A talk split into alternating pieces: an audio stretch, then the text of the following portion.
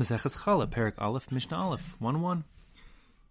The first Mishnah here and the second Mishnah actually will discuss the halachas, not really about challah directly, but it'll focus on the halachas of the chameshet minei dagan, the five um, types of grain uh, that apply to the halachas of challah and many other areas of halacha.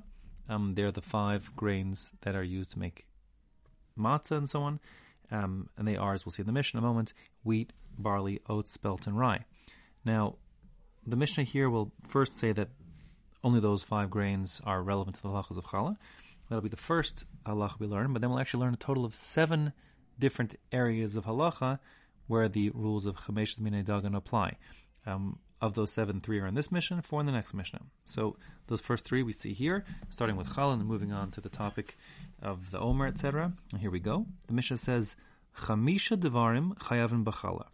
There are five things that require the Chala separation. What are those five things? Those five species of grain. Hachitim, wheat, Vahasaorim, barley, Vahakusmen, that's spelt, Veshibolet Shual, that is oats, according to the um, consensus of the poskim, Vishifon, and rye. Just those five.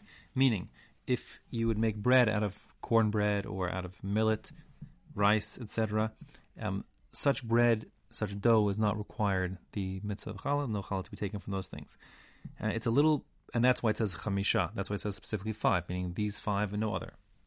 As far as the rather peculiar choice of word devarim, five things, as opposed to five minim, five species.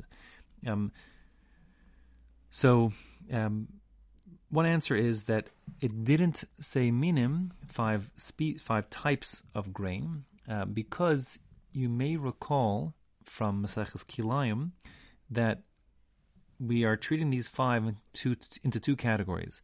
The wheat, chitim, and the spelt, kusmin, are considered to be one min, and they won't be kilayim with one another.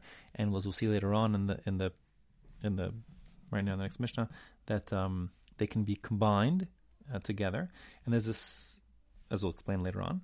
And there's a second min, a second category of saorim, which also includes I'll call them sub categories, some sub types of barley, which is the shibolet shual, the oats, as well as the shifon, the rye. Those are considered to be sort of subspecies or something of of a barley. And that being the case, the Mishnah is when referred to it as five minin because we're kind of treating them as two, uh, two, two minin, really, two categories. Notwithstanding the fact that they're generally referred to as the chameshet minei dagan, the five types of grain. And but the word min, I guess, has got a few different uh, understandings of how, how specific or general of a type it is. In any case, that's what the Mishnah means here. Chamisha devar means five different types of of uh, grain that are chayiv in, in challah. Okay. So the Mishnah says Harech elu chayavim b'chala. It's just those five that are chayav in challah, not the other ones. Umitzdarfen zem zem, and they can be combined. Um, those five species can combine together to effect the obligation to take challah. That is to say, um, that we said there's a minimum amount of flour that must be used in your dough. Um, we'll refer to that for the minute as being one and a quarter kav, that 43.2 eggs. We'll see the derivations and the whatever later on. But if you have less than that amount of flour, there's no obligation to take challah. So the point here is that if, and there's actually two different explanations the Bartanura brings of what this means, um, and they're not mutually exclusive. But the first, the second shot he gives, I'll say here first, is if you're making your bread and your recipe calls for 50% wheat flour and 50% barley flour, for argument's sake. So um, if you put the flour together and mix with the water into a single um, dough, they are mitzdaref. They do combine. That's one shot based on Yerushalmi, and that's what the Bartanura brings as the second shot.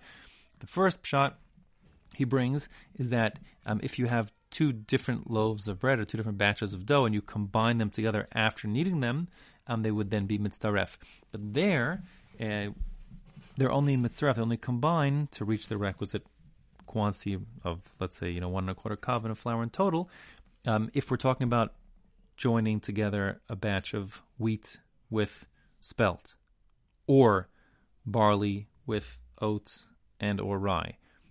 But according to this explanation or this approach, if we're talking about combining separate doughs together, if it's wheat or barley, excuse me, wheat or spelt with barley, oats, or rye, that would not be mitzaref because those are like two different minim, two different um, subcategories that don't combine. So that's a little confusing.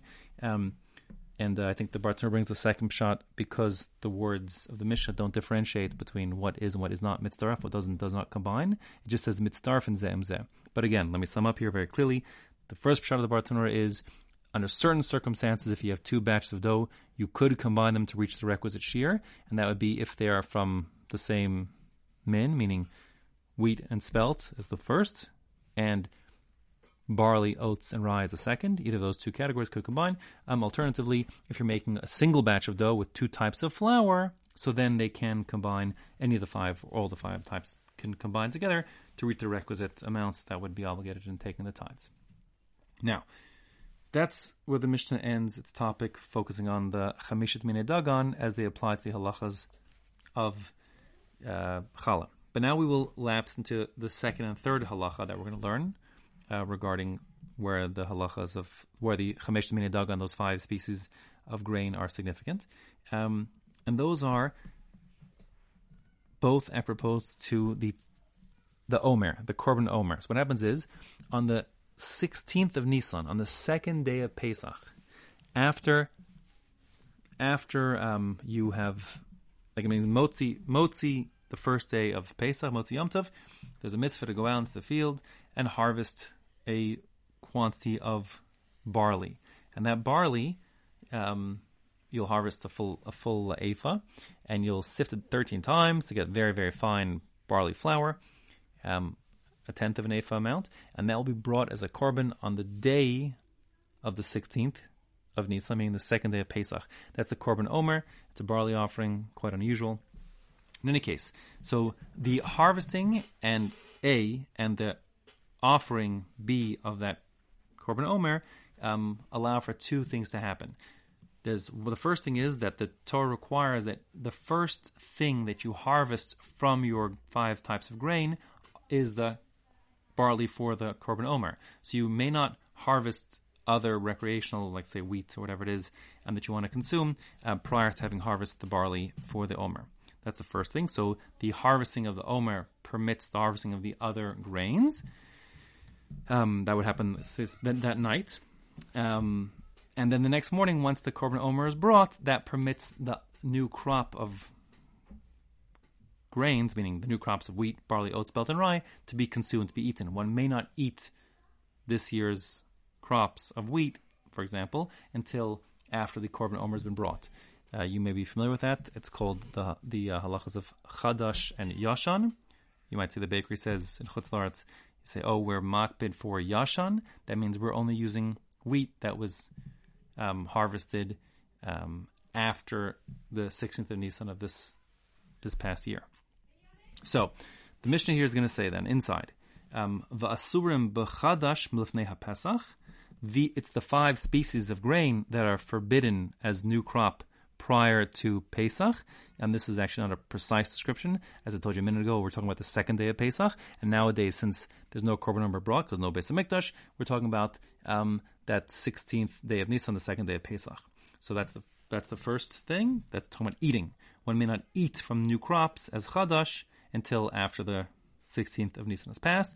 And second of all, umeliktzor omer, one may not harvest any of the five grains um, other than until one has harvested the barley that will be used for the korban omer.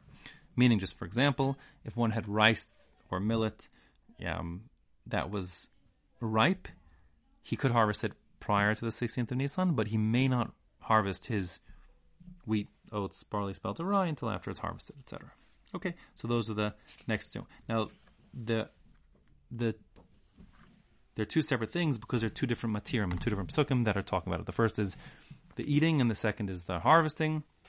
Um, the fact that these are applicable just to the five grains types of grain is learned from two different Gezerah Shavas. Uh, the Gezerah Shava that talks about the eating has to do with um, by the by the matzah, and the Gezerah Shava the lechem, lechem, lechem, or lechem oni, whatever, and and um, the prohibition of of uh, katsira of harvesting is talk because the word rachis. There's a there's a from rachis, as it talks about chala, our chala of rachis or as well as um, the pasuk in Omer in the Emor should say that says um, es Omer Rashis Katsirchem El Hakohen, the first of your harvest. So Rashis Rashis, the first of the kneading trough, the first of the harvest, that uh, equally applies to the five species. Okay. The Mishnah finishes up by saying, im hishrishu kodum laomer. If we're now talking about grain that took root prior to the harvesting of the omer, meaning we're not talking about grain that was already fully grown, but as long as it had taken root in the ground, ha'omer matirin, then the um, bringing of the omer permits them to be eaten in this season. So that is to say that how long does it take for grain that's planted in the ground to take root? You might recall from Masechah Shvius, we had three machlokas, if it's for a tree to take root, if it's three days or two weeks or 30 days, um, and the halacha is all the Rishonim go with two weeks. Um, however, the Achronim say that when it comes to grain, as opposed to trees, and we're more lenient to say even three days. So that will mean as long as the barley, etc., the grain we're talking about here has been planted three days prior to Pesach, so then no problem. When one brings the korban omer, it's matir any grain that will grow from those seeds. That's what it says here. The hishrishu, if the grain had taken root, kodem laomer, prior the rooting, rooting the ground had taken place prior to the bringing of the omer, omer matir, and the bringing of the omer allows them to be eaten, v'im love. But if they hadn't yet taken root, and you now, let's say, for example, after Pesach, for argument's sake, um, plant seeds that grow in this this year, it doesn't matter.